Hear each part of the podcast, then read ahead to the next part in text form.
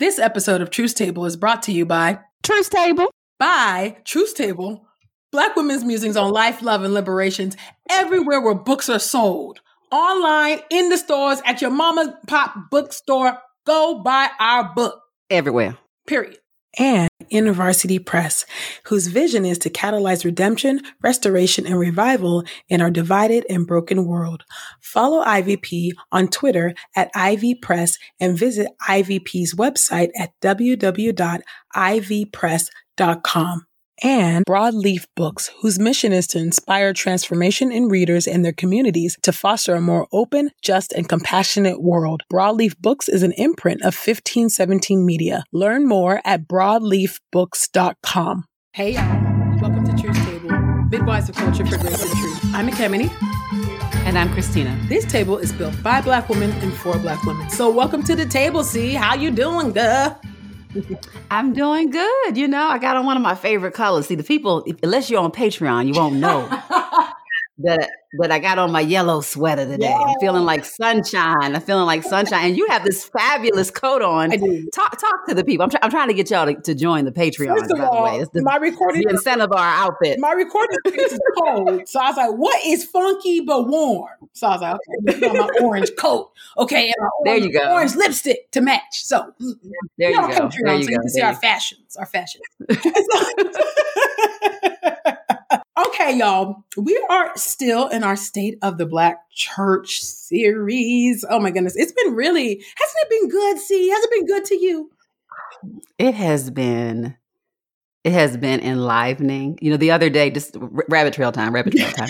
the, the other day, my mother uh, sent me a, a, text picture of uh, of my grandparents who I never who I never met. Yeah. They passed away long before I was born, but it was a picture of them in the 1950s um, uh, amongst uh, you know a, t- a team of leaders mm-hmm. at their mm-hmm. local church, New Shiloh Baptist in Baltimore, and um, I don't. It just it was beautiful to see their faces. Yeah and to just be reminded of this this legacy that I'm not not just a daughter but a granddaughter, a great granddaughter of the Black church tradition. Anyway, I just I just drew so much uh, strength from seeing those faces that look a little bit like mine, um, and it, it's a it's a gift. It's a gift to be able to to have that as a part of my own heritage and to share that with my kiddos. So that that's part of what this series means Absolutely. to me. Um, to to give honor where honor is due, and to also have honest conversations, right?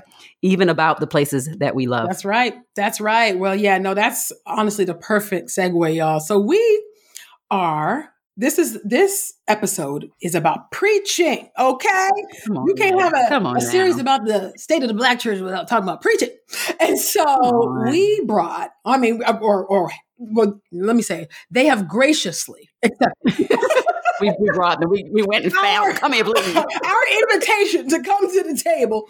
Um, I'm really, really honored to be sitting at the table with Reverend Dr. Kenyatta Gilbert and Reverend Dr. Nichelle Guidry. Welcome to the table. Oh my goodness. Thank you so, so much. To be here. A delight. Yes. I love the table. I'm so excited to finally be at the table. oh, you, you know we had to get you at the table. We, we just had to figure. We are like, okay, okay, what episode? We are like preaching. That's it. Oh, oh my That's it. That's it. Oh, so, so excited. So excited. So excited. Yes. to be with all three of you. This is this yes. is fantastic. Thank you. I'm I'm excited. So I'm much. excited to learn from y'all. I really am. Your preaching has moved me and I'm excited to learn. And so, just in case our sisters at the table do not know who you all are, let me go ahead and read a little something about y'all, okay? starting with Dr. Guidry. Okay, Reverend Dr. Nichelle R. Guidry currently serves as the Dean of the Chapel and the Director of the Wisdom Center at Spelman College in Atlanta, Georgia.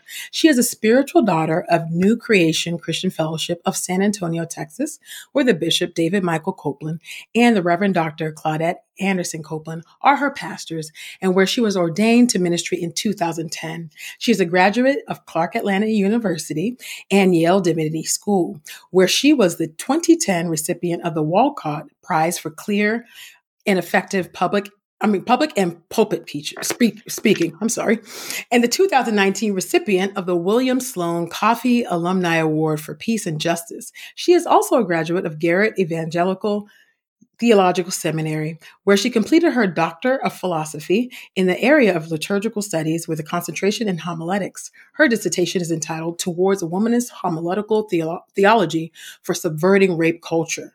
She is a 2020 initiate into the Martin Luther King Jr. International Chapel Collegium of Scholars at Morehouse College and the founder of Black Girl Black Coffee, a specialty coffee company that centralizes the voices and stories of Black women. Welcome to the table, Dr. Guidry. yes, I'm so excited to be here. Thank you, E. Thank you. You're welcome. Mm-hmm. And the Reverend Dr. Kenyatta R. Gilbert, professor of homiletics at Howard University School of Divinity, is a nationally recognized expert on African American preaching, a prolific writer and oft featured expert on Black preaching, civil rights, and social justice. Dr. Gilbert has authored countless sermons and classroom lectures, as well as four books Exodus, Exodus Preaching, Crafting Sermons About Justice and Hope, A Pursued Justice Black preaching from the Great Migration to Civil Rights, the journey and promises of African American preaching, and just living which I just received, meditations for engaging our life and times. His writing has also been featured by such outlets as PBS, NewsHour, Sojourners, Word and Way, and The Conversation. In 2011, he launched the Preaching Project, a ministry aimed at equipping ministers to better serve African American churches and communities. Dr. Gilbert is married to Dr. Allison Blow Gilbert, a pediatric physician, and the Gilberts have three daughters, Olivia, Ella, and Ava. Welcome to the table, Dr. Gilbert. Thank you so much, E and C and Dr. Guidry. It's a pleasure, just a pleasure to be on this um, yeah. podcast with you. be with you too. Dr. Gilbert. So yeah, so we are beside ourselves. I mean, I when I think about, um, so I'm, i always say that I'm a person who lives Sunday to Sunday, right. and I am I'm I so appreciate um, the preach word. Yes. It, it, has been a lifeline for me. It has it has pulled me out of ditches, some of which I didn't even know that I was in wow. until the light the light showed up to, to let me know what I was surrounded by. And so I just have a deep value for yes. people um, who who preach. Mm-hmm. Um, and so, w- even when we're talking about this, and both of, both of you are, are preachers, preachers, but in, in, addition to that, you understand the mechanics yes. of preaching. So that's we want to start off just real wide lens macro. What is preaching? What is what um, what is the definition? What is the distinctive of it? And if you don't mind, walk right into what what is black preaching. You want me you to start? start okay, yeah, sure. I'll, I'll start. Um, I, I, always um, first talk about working definitions because I think mm. when we try to come to some consensus, it's it's very difficult and challenging um, so for me, the working definition is preaching, which I call trivocal preaching, which is sort of looking at preaching through the lens of the prophet, priest, and the sage. Yeah. So it is a theo rhetorical discourse, that's God's speech, mm-hmm. about God's goodwill to community with respect to divine intentionality, communal care, and the active practice of hope. Mm that's internal to the life of black persons in North America. So that's that's essentially how I how I think about preaching mm-hmm. through those through that framework. Mm. Yeah, absolutely. Building upon that, the um, only sort of nuance I'll add is, you know, preaching is an intrinsically public discourse that is um, embedded in the life of the church, in the communal life of, of the believers, um, where we are intentionally sort of naming and lamenting and celebrating um, our lived experiences towards the end of, of finding and mining the good news of what God is doing now and what and the good news of what God has done in the person of Jesus the Christ. Mm-hmm. Um, and and in response to in my opinion what makes preaching black mm-hmm. um this is a great question. And there's probably a thousand and one different ways to to respond to this question. But to me what makes preaching black is that there's a sense of of of um, oratorical um, lineage, right, that is present when the Black preacher proclaims. Mm-hmm. Um, there's a certain sense in which Black folks have utilized modalities such as storytelling and musicality, rhythm and timing um, to bring the words to life. Mm-hmm. Um, and while many of us have sort of grown up with this idea that's that that sort of this hooping tradition is is what makes preaching black there's also this beautiful tradition uh, a lesser known tradition in, in black preaching lineage where we have utilized the modalities of, of pausing and elongating our our words and silence yeah. um, to to convey the point of the preacher as well um, and so I, I think for me what makes preaching black is that it harkens back to the ways that we have utilized these means to convey the message mm-hmm. um, that are deeply entrenched in our identity and our sort of DNA as Black people in diaspora. Yes, man, so good. Oh my gosh, you know what? I, I'm I'm thinking as you all are both speaking, I'm actually thinking about the person that's either sitting at the table or standing in the standing room section. Hey y'all, hey y'all, you know, and they're thinking, you know. Um, I feel like I've been called to preach, you know, but that maybe they feel insecure, right? Because they don't have, you know, all of the, you know, all, all of the, the hooping down, right? Or the pauses down. They don't feel like they've mastered the art of black preaching, right? I'm talking about black folks, you know, and they feel like, you know, I can, I, I feel like I got a gift for preaching, but I can't preach like this person. I can't, I'm more like a teacher, you know? So, and you know the saying, more is caught than taught. Can the art of black preaching can that be taught or is it caught? Hmm. hmm. What say you? That's a, good. That's a great question. I do. Really, I'm talking about myself because really, I be teaching. I really don't feel like I be preaching. But go ahead. So, it's so good, and I love this question because I actually had this very conversation oh. um, with a student in discernment right now, mm. just on Sunday um, who asked a question about the sermon I had just preached and was like, Dean, I don't think I could ever do it like that. And my response was, I don't think the intention is that you would ever do it like that. Mm-hmm.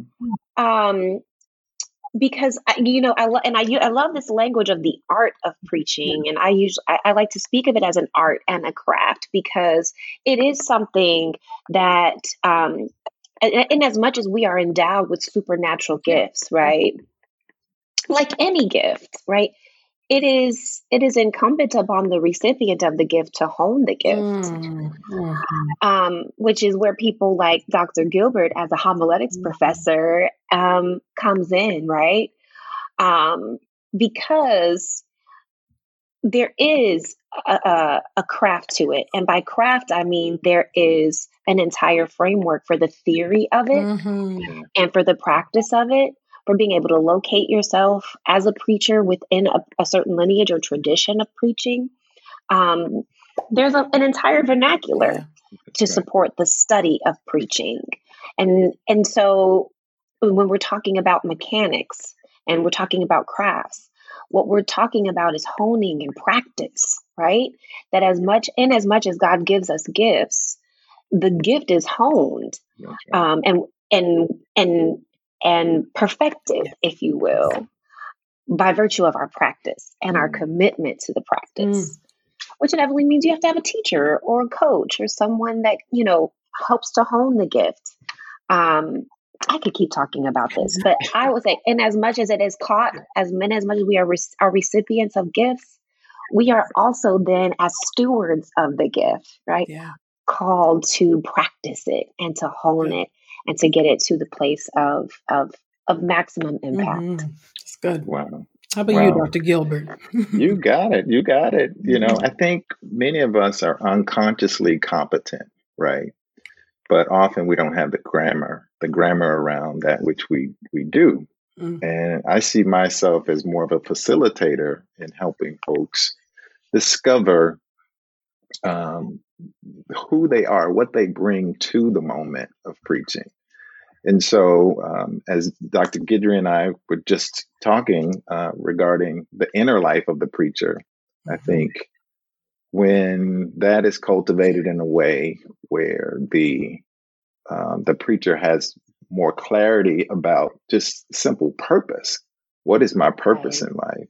Right. What is my what is my gift structure? Right. What what what am I also doing in order to uh, to hear from God and to enhance my understanding of what it means to be called to preach? Because clearly you're going to be uh, thrust in various spaces where you'll feel inadequate, maybe even insecure. But knowing that spiritual formation is coupled with one's uh, one's work as a preacher, I think gives that sense of of, of clarity and gives you a sense mm-hmm. of of of uh, it's never mastery, of course, but gives you a sense of competence to do the mm-hmm. work that you're doing. And I just I mm-hmm. I think what we don't do enough of is collaborate so that we'll mm-hmm. see that one gift may enhance another's mm-hmm. or um, we can have more conversation theologically because we share these different perspectives on preaching mm-hmm. so so that's that's yeah. that's what i would offer yeah. it's so also, rich oh, go ahead go for it i was just thinking about um, what dr gilbert said in terms of collaboration yeah. and also the way the question was framed because i think the way preachers have the way preaching functions in the Black church. In many of our settings, everything that happens before preaching is to set the preacher up. And everything that happens after preaching is to just buoy up and to solidify what the yeah. preacher said. And so preaching is preaching and preachers are like very uh they're adored and yeah. borderline celebritized sort yeah. of figures in the black church now and as people who are participating in Black church culture, I think that it's important to kind of talk about like the the ways that we relate to these preachers yeah. in terms of influencing our own gifts. Right. Because if we're not careful, it is very, very, very easy and very seductive to go down that rabbit hole of mimicry, right? Yeah, of mimicking Absolutely. the preachers yes. that inspire us. Um, and and and that I think that that's a it has its place when you're learning how to preach because mm-hmm. there were certainly years where I felt like if I could just preach like my spiritual mother, if I could preach like Pastor C, I'm good, right? but there comes that point in the life of the preacher where in the words of, of, of the one and only Howard Thurman, mm-hmm. the sounds of your own genuine must come across in the sound of your preaching. Absolutely. That's right and you have to kind of be able to distance yourself from the people that have inspired you and be able to say these are my models and my muses but what i really want to enflesh is myself mm.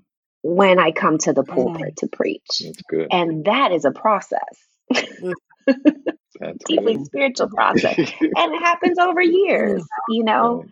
Right. and so to that person that's discerning the call give, I would say, just, ooh, take your time. Take mm your time. Yeah. That's good. mm Good advice. Yeah. You know, mo- most of our listeners, um, and I don't have the data on this, but I'm guessing most of our most of our listeners aren't preachers. Mm-hmm. Mm. Um, there, there's probably a disproportionate amount who listen to preachers and have kind of a list of the people who they enjoy listening to and learning from, right? And so it, so I, I typically try to find a question about how do we, those of us who may not mm-hmm, be preachers, mm-hmm. what do we bring to the table? Because this idea of collaboration, yeah, Sure. I think it's I think it's so important to totally. Um, the accountability, the health, the flourishing of the community, and that mm-hmm. we're bringing something to the table yeah. as well. So the kind of the symbiotic nature of preaching in the Black church to me is one of the most beautiful parts of it. Mm-hmm. That the mm-hmm. the inter, the interaction, the movement back and forth, absolutely. So uh, so so talk to the people in the pews. Yeah. And what what is it that we need to show up with in yes. order to help to shape, yes. Uh, to serve, to empower, to hold accountable the preachers that are before us. What what's what's our role in this collaboration? Yeah, yeah. I would think first of all that um, persons in the pew they value the preacher's honest wrestling with Scripture right? Yeah. Uh, even if uh, yeah. we don't get it right as preachers, there there's a sense that we want the preacher to do well. Um, but we're listening for certain things. We're listening. How how attentive is is the preacher uh, to Scripture? How um, what yes. informs that person's theology? Mm-hmm. Um, yeah. Can this preacher have uh, an adequate feedback loop so that they're not celebritized, as Dr. Guidry has, has mentioned, to the yeah. place where they've insulated themselves from criticism and accountability and and therefore begin to uh, uh, to, to, to diminish themselves as well as uh, find themselves on this on this on this island um, yeah. with the persons who are listening, still expecting that preacher um, to do these wonderful, mm-hmm. uh, grandiose things, and that's not that's not a good dynamic. Mm. It's it's often uh, it challenges the moral clarity of the preacher. Um, the preacher, I think, also has to be um, has to has to have some boundary clarity around um, how much that preacher can engage the culture and also retain a sense of of deep spirituality that can um, so propel that preacher to do the work that um, she or he must mm-hmm. must do. Mm-hmm. Mm-hmm. But you, Dr. Yeah, um, I think yeah, spot on, Dr. Gilbert. Um, I do also just agree and just have to ashe that one of the things I love so much about Black church preaching is how communal it is. Yes. Um, yes. Just the tradition of call and response. Yes. You know, um, there is a certain way that you know preachers sort of I don't want to say we feed off of the energy, but mm-hmm. there is a synchronicity and this, you know, magic that happens when preacher and people are on one accord. Mm-hmm. That's right. Um, and oh, it's just beautiful. Um, however, one of the things I learned, I've learned over the years, is Black people don't always call and respond in the same ways, right? Mm-hmm. Um, and so I think learning learning that you know the the nodding of the head is just as valid as the shout and the amen. Yes. and and the shedding of the tear you know and and the silent lifting of the hand are all ways that you know you can let the preacher know you know amen somebody. That's right. Um because it is deeply it's meant to be a communal a communal experience. Right. um but you know, along the line of what Dr. Gilbert was saying, um, I, I think that because we have we we have been honed in this tradition that is very much so call and response. Sometimes, what does it mean for the preacher to be held accountable to standards of integrity? Yeah. If if there is no amen to say, right? Um, how do we hold the preacher accountable for their rest? If we can feel that the, t- the preacher is tired, mm-hmm. that's right. How do we hold the preacher accountable to their own further development and continuing education?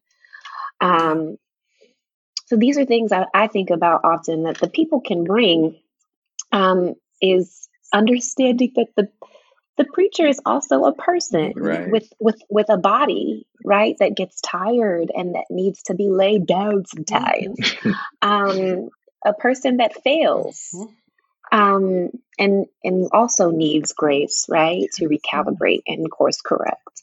Mm-hmm. Um, and a person, I think, you know, with boundaries in place, you know, also deeply desires to be a part of the community life in ways that are um, that are not so. Um, let me. The way I want to say it is, we just want to be people with the people sometimes. Mm. Like, you yeah. know, yeah. I I often feel the shift in the room. Like people start to sit up straighter. yeah. Mm-hmm. You know, and I am like, can can we just relax? Can we be together?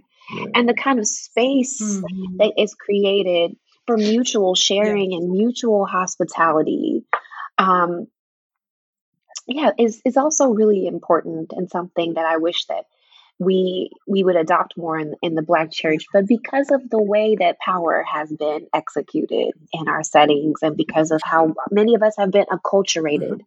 to behave right when the preacher's right. in the room there's um there's all there's there's there's sometimes a chasm mm-hmm. and i'm not saying let's be buddy buddy but i am saying there are opportunities sure um, for us to just practice our humanity and practice the art of community together. Hmm. And preachers, I can. If, if, I'm only speaking for myself, yes. that's that. This might no, just be me. You are, we want that you're, too. You're on point. You're on point. Yeah, oh, I think absolutely. that's true. I think that there are ways that we um, we honor our pastors and preachers in ways that are inadvertently dehumanizing. which is it's hard, you know, because we can we can exalt them to like superhuman status, right? And I think that is the struggle and the tension. I think for us to work out um you know as you know as as mm-hmm. as folks committed to the black church i think that's something it's some it's something mm-hmm. that we struggle with i think that honor is so important it is important for sure in a world yeah. that is allied against us the church houses we know where we can get honor, mutual honor, but how do we hold the reality of, of that? That this person is human, you know, yeah. and that they got real feelings and they watch real TV shows just like you, um, and they want to sleep in, and you know, just you know, how do we hold that together? So. I think mm. that's a, a, growth area, if you know, um, mm-hmm. if you will, you know. So Certainly. Let me take a quick commercial break because I got more questions. yeah, we do. We will take a quick commercial break and we will come right on back to the table. Don't go nowhere, y'all. Truth's Table Black Women's Musings on Life, Love, and Liberation is a classic in the making, according to Tracy Michelle Lewis Giggetts, author of Black Joy stories of resistance, resilience, and restoration. New York Times bestselling author Dr. Jemar Tisby says that people often say, Listen to Black women. Now at Truth's Table, you have your chance. We don't deserve the gift of this book, but once again, Black women have generously served us all. If we are to actually alleviate the immense burdens our sisters bear, then we must heed their words. T. Morgan Dixon, co founder of Girl Trek, says this There is a textured knowing in this book, a spiritual enlightenment made brighter by the author's own personal breakthroughs. The way they describe the fabric of our collective trauma makes me trust their solutions. And Dr. Joy Harden Bradford, founder of Therapy for Black Girls, says that Truth's Table, Black Women's Musings on Life, Love, and Liberation, shines a light on some of our most vulnerable places as Black women, leaving no stone unturned. Truth's Table, Black Women's Musings on Life, Love, and Liberation is a clarion call to consider our communal truths by opening ourselves up to a deeper inner truth. Buy Truth's Table, Black Women's Musings on Life, Love, and Liberation wherever books are sold. After experiencing what she described as the crash, pastor, mother, and community leader Juanita Rasmus experienced both a major depressive episode and a spiritual dark night of the soul. When everything in her life finally came to a stop, she found that she had to learn to be with herself and with God all over again. Writing from her life with a kind of attention to the life of the reader, Pastor Juanita offers both practical and spiritual insights, but never pat answers. If you are longing for a trustworthy companion through dark days, this book is here for you. Each chapter chapter, including life giving spiritual practices to help you discover your own new ways of being. Truth Table listeners can save 30% off and get free U.S. shipping on Learning to Be when they order at ivpress.com using promo code TRUTH22. That's promo code TRUTH22 at ivpress.com to get 30% off the book Learning to Be and free U.S. shipping.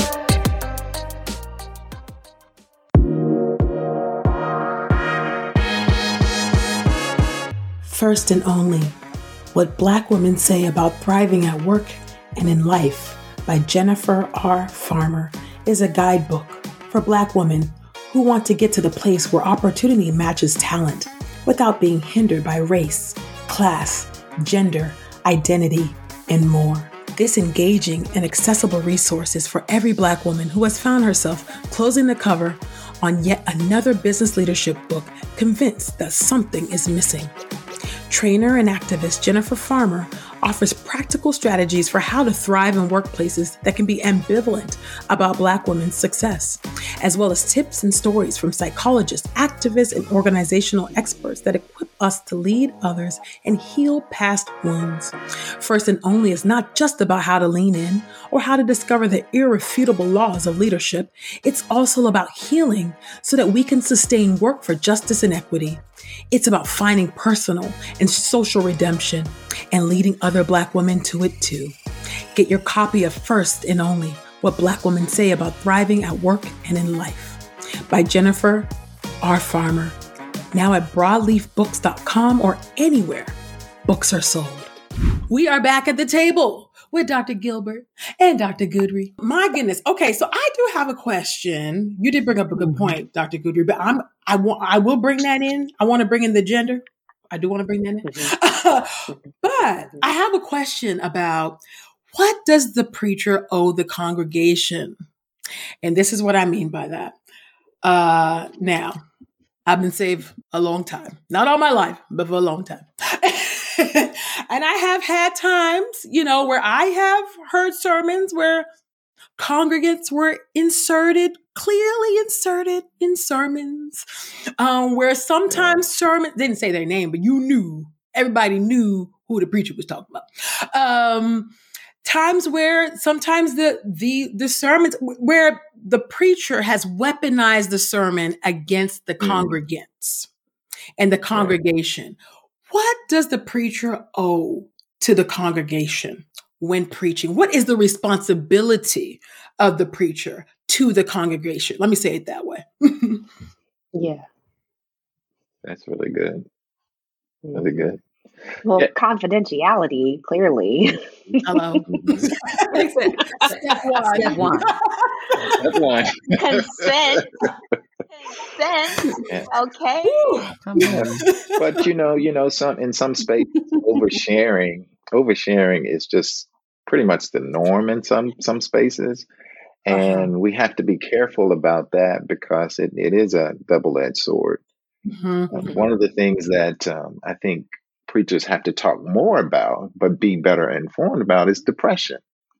So, you know, how do you how do you do that responsibly?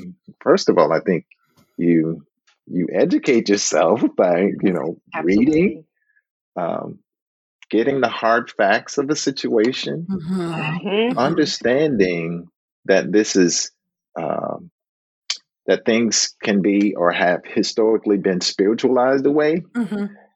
And we have to really do a better job of educating our people, letting yes. them know that it's okay to be sad if you're a teenager and that yes. there's help for you. Mm-hmm. Um, part of the work of pastoral counselors is to kind of help midwife that possibility of getting yes. getting getting well, giving you strategies on how to take care of yourself. And of course, everything is bathed in prayer, but prayer will lead you to a good therapist. Prayer will lead you, if you need medication, to a good to a good uh, CVS, right? So you have to think about, you know, the whole person. I think, in, yeah, in, terms of the work that we're doing. Mm, that's good. Absolutely, I. I think that's right. I think um, just whatever you're going to be talking about in your sermonic moment, mm-hmm. um, you have to know that as somebody's preachers, you are somebody's foremost source of information. Mm. Um, and so that is so that is um yeah that's that's that that is an issue of stewardship. And so whatever you're talking about to underscore what Dr. Gilbert just said, speaking knowledgeably, if you want to you want to speak up, for example, during at the height of the pandemic, I I the for for for many many weeks the the extent of my engagement of COVID had to do with what I perceived as the emotional and spiritual ramifications yeah. and experiences.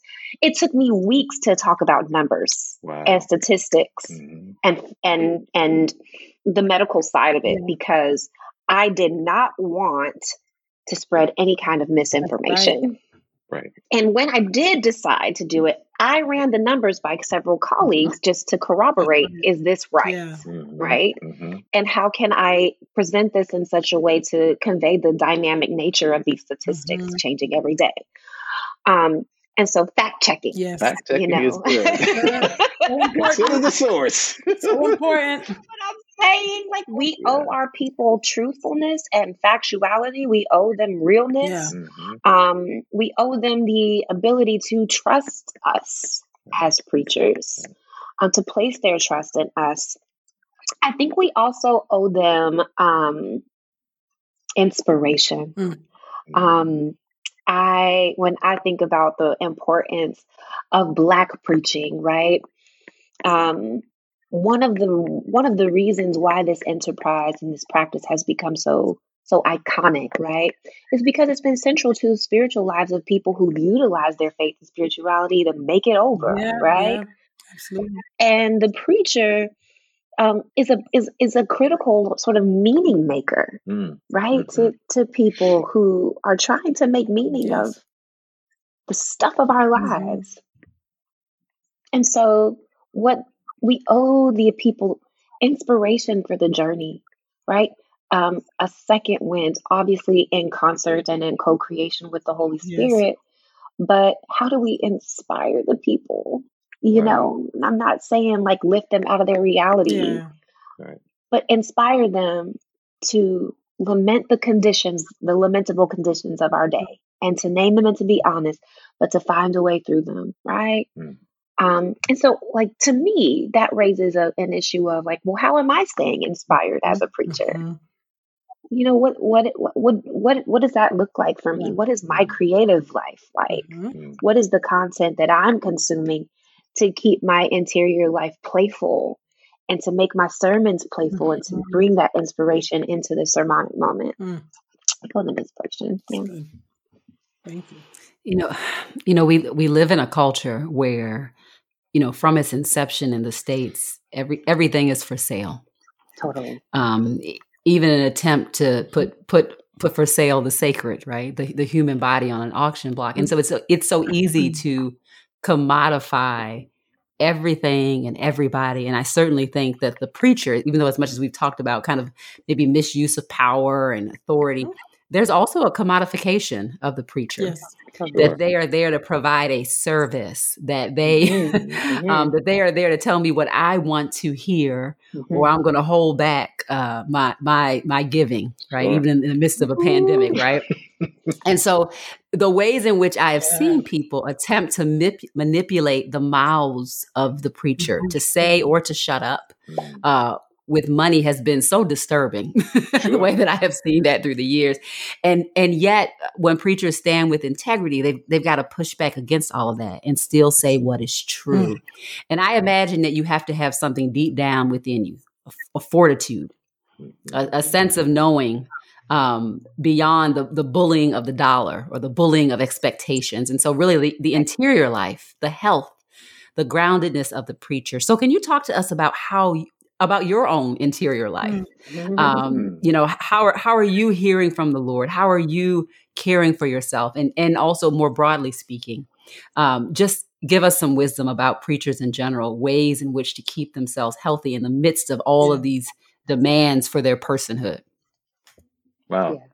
That's a great question. And I, I, sort of want to piggyback on what Dr. Guidry has mentioned in terms of inspiration. What inspires you? Mm-hmm. Like, really sitting still is helpful to, to me because I'm, I'm constantly engaging uh, students or my own children. Right. And and it could it consumes a lot of energy, but I want to be available as mm-hmm. best as I can be. And so um, it's easy to say, you know, sit with the word, study the word every day. I do that.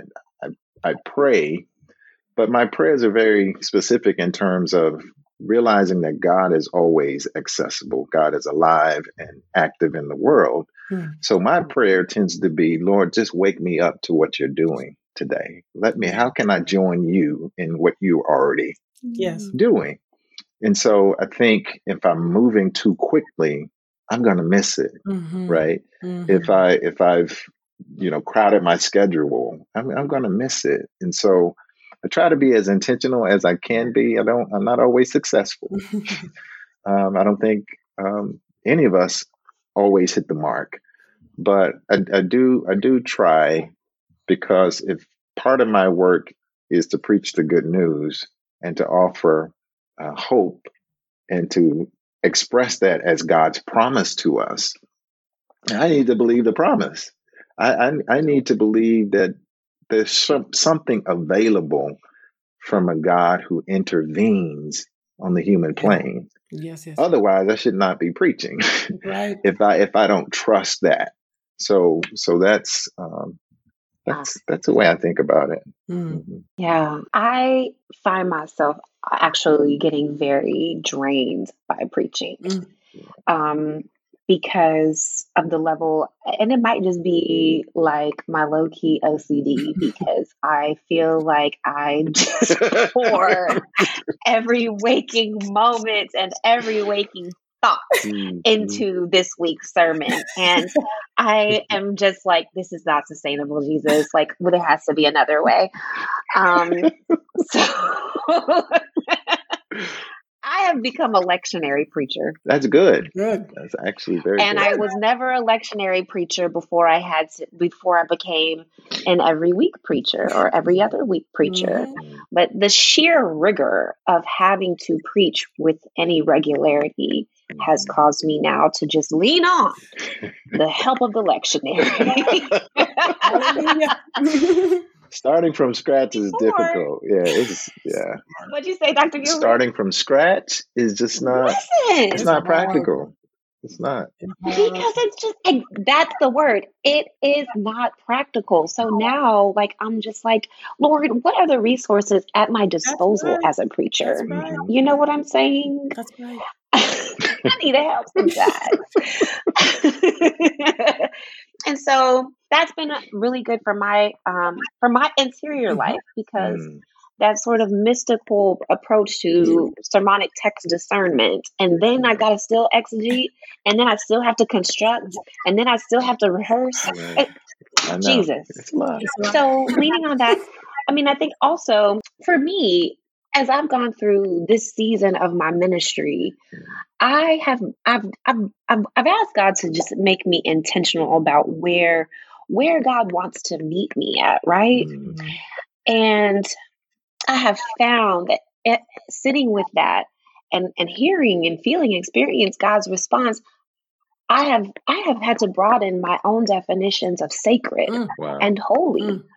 mm. Um, because I have found that God meets me in art museums. Mm. mm. And God meets me when I turn everything off and I just listen to, you know, the new Robert Glasper album from from mm. point A to mm. point B, point Z.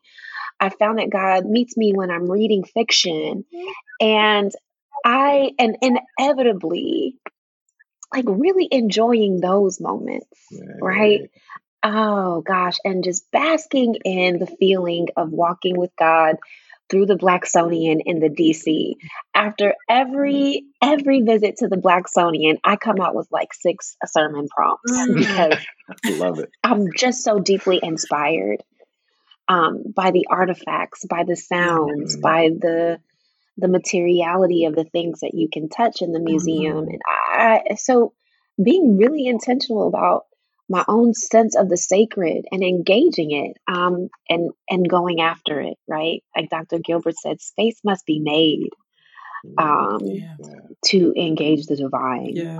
um, and while it might include spiritual disciplines as we know them it may also include other things yes right. absolutely right. because we live before the face of god you know and so mm-hmm. i and so Robert Glasper, the Blacksonian, like yeah, we can encounter God in all of those various ways. Um, that's just how expansive and awesome our God is, right? Um, totally. So I I have so many questions. I know we only got so much time, but and I'm like, which one do you want to ask, girl? Which one? There's like two questions that are bubbling up. I do feel like I want to ask y'all about the relationship between the preacher and the word, but but maybe y'all can squeeze it in. I'm gonna try to see if y'all can talk about this. But I, I really want to know because I think we we are all old enough to know black preaching pre social media Yeah. And yeah, yeah, yeah. well, in totally. social media because we not post social media. So, listen, so listen, that was my question. Not quite. Oh, that was your question. Okay, so yeah, can y'all, no, no, no, go ahead. Can y'all talk one. about this and maybe weave in the preacher and the word? I'm sorry, your mm-hmm. but I'm like, I'm sorry. To me, it seems like something's changed. Some things have shifted. Can y'all talk about totally well the, the dynamics of multiple audiences at once? Yeah. Anyway, so yeah, yeah, can y'all just help help Ooh, us walk child. walk through through that? I know that's a whole episode in and of itself. I really do. I know. It really is because there's so many different. I realize that this. We can... yes, that's. Dr. Gilbert, go, go, go, you want to go? Okay. started on this. No, I was hoping. I was hoping we talk a bit about biblical interpretation oh. and our engagement with Scripture. Go for so, it. you know, I think that's actually the most important task of the preacher Please. is to interpret God's word. Yes, and do that in a way that reflects integrity, mm-hmm. that you appreciate God word, God's word, but also you can sometimes read against things that are weaponized, communities that weaponize the scriptures yeah. for whatever ideological gain mm-hmm. that you know comes as a result of of using the text as a tool of oppression. Absolutely. So as Dr. Guidry has just mentioned, you know, there are so many opportunities to make meaning and then uh, perhaps bring that to our conversation with scripture. Mm-hmm. So I, I, I, just don't think it's one directional. Mm-hmm. And the way in which many persons are taught in seminaries, I won't begin to name names. Um, I do want to, but I, I, I, I want to, I want to suggest in that regard that we have to rethink pedagogy. We have to think about the way in which we uh, adopt and adapt certain practices that don't serve our people well. Mm. And and often it's because we're trying to fit, you know, something that's uh, square in a in, in in in a round hole. Yeah, yeah. Because, because we're not as familiar with the square, mm. right? And so so I, I I know that the next leg of my work is just to to think about what are some promising practices, what are some best practices, what are how can I use uh, the wisdom of of a people who've you know struggled with living as black people in our society, right? Mm-hmm. How do how do I how do I um, push against those things that um, continue to perpetuate this narrow way of looking at scripture and mm. not really um, seeing Jesus as as the embodiment of something um, that we need that's not divided in this dualistic way in which our society um, often seeks to do and to perpetuate. And that stuff gets into our churches and our congregants begin to um, uncritically adopt things. And so, you know, yep. when I see you ladies, uh, you have a book coming out, I'm thinking about, okay, the canon is expanding. Mm-hmm. So we don't always have to draw on the John MacArthur's and the Pipers and the, you know, I can go down the list. Yeah. And, but but when the when the canon expands and we start drawing from a core, Amen. right? Honor our core yeah. we're able to, I think, address many of the issues that concern us. Amen. Mm. Yeah. It's good. I didn't mean to take that long. No, that was I'm passionate about that. That was great. You didn't answer yes. I love it. Dr. Guidry, what say you, my sister? my sister, what I what I what I will say is as as a millennial, um, I, I, recognize that social media has served us well in some ways. Mm-hmm. Um, it has enabled us to cast a wider net, right? Um, with the with the gospel and the proclamation yes. of the good news. Um, for me personally, it has also encouraged me and prompted me to be a little more succinct with my preaching, right? Like get to the point, Nisha. um, because attention spans, right? That's right. You know, um, and so, oh, for those who aren't able to see my hands, attention spans have decreased. um, Join our Patreon so you can see it. Join the Patreon. Plug, plug. so in that in those regards, um, I, I do think the flip side of the coin is it has become very seductive to make your to make our sermonic points and our sermon theses into like sound bites and you know tweets that may go viral and things like that um, and you know for all intents and purposes i don't think that that is a vain ambition because you, you know i think you know you want to you want to be impactful but i think um, there is a moral question at hand about about staging mm. and platforming mm-hmm. and you know what might be our our our our ambitions with wanting to go viral yeah, right yeah. Um, we have seen the consequences of preaching gone wrong go viral, mm-hmm. and it is not good for the for the witness of the church.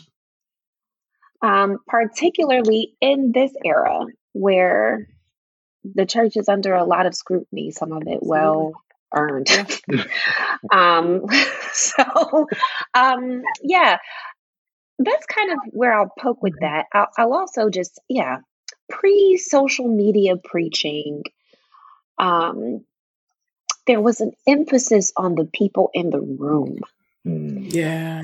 And and a true, I don't want to say care for people in the room, but to utilize the language of my homiletics professor, Dr. Leonora Tubbs Tisdale, congregational exegesis, mm-hmm. where it was incumbent upon the preacher to know your congregation yes. um, in preparation to preach to them.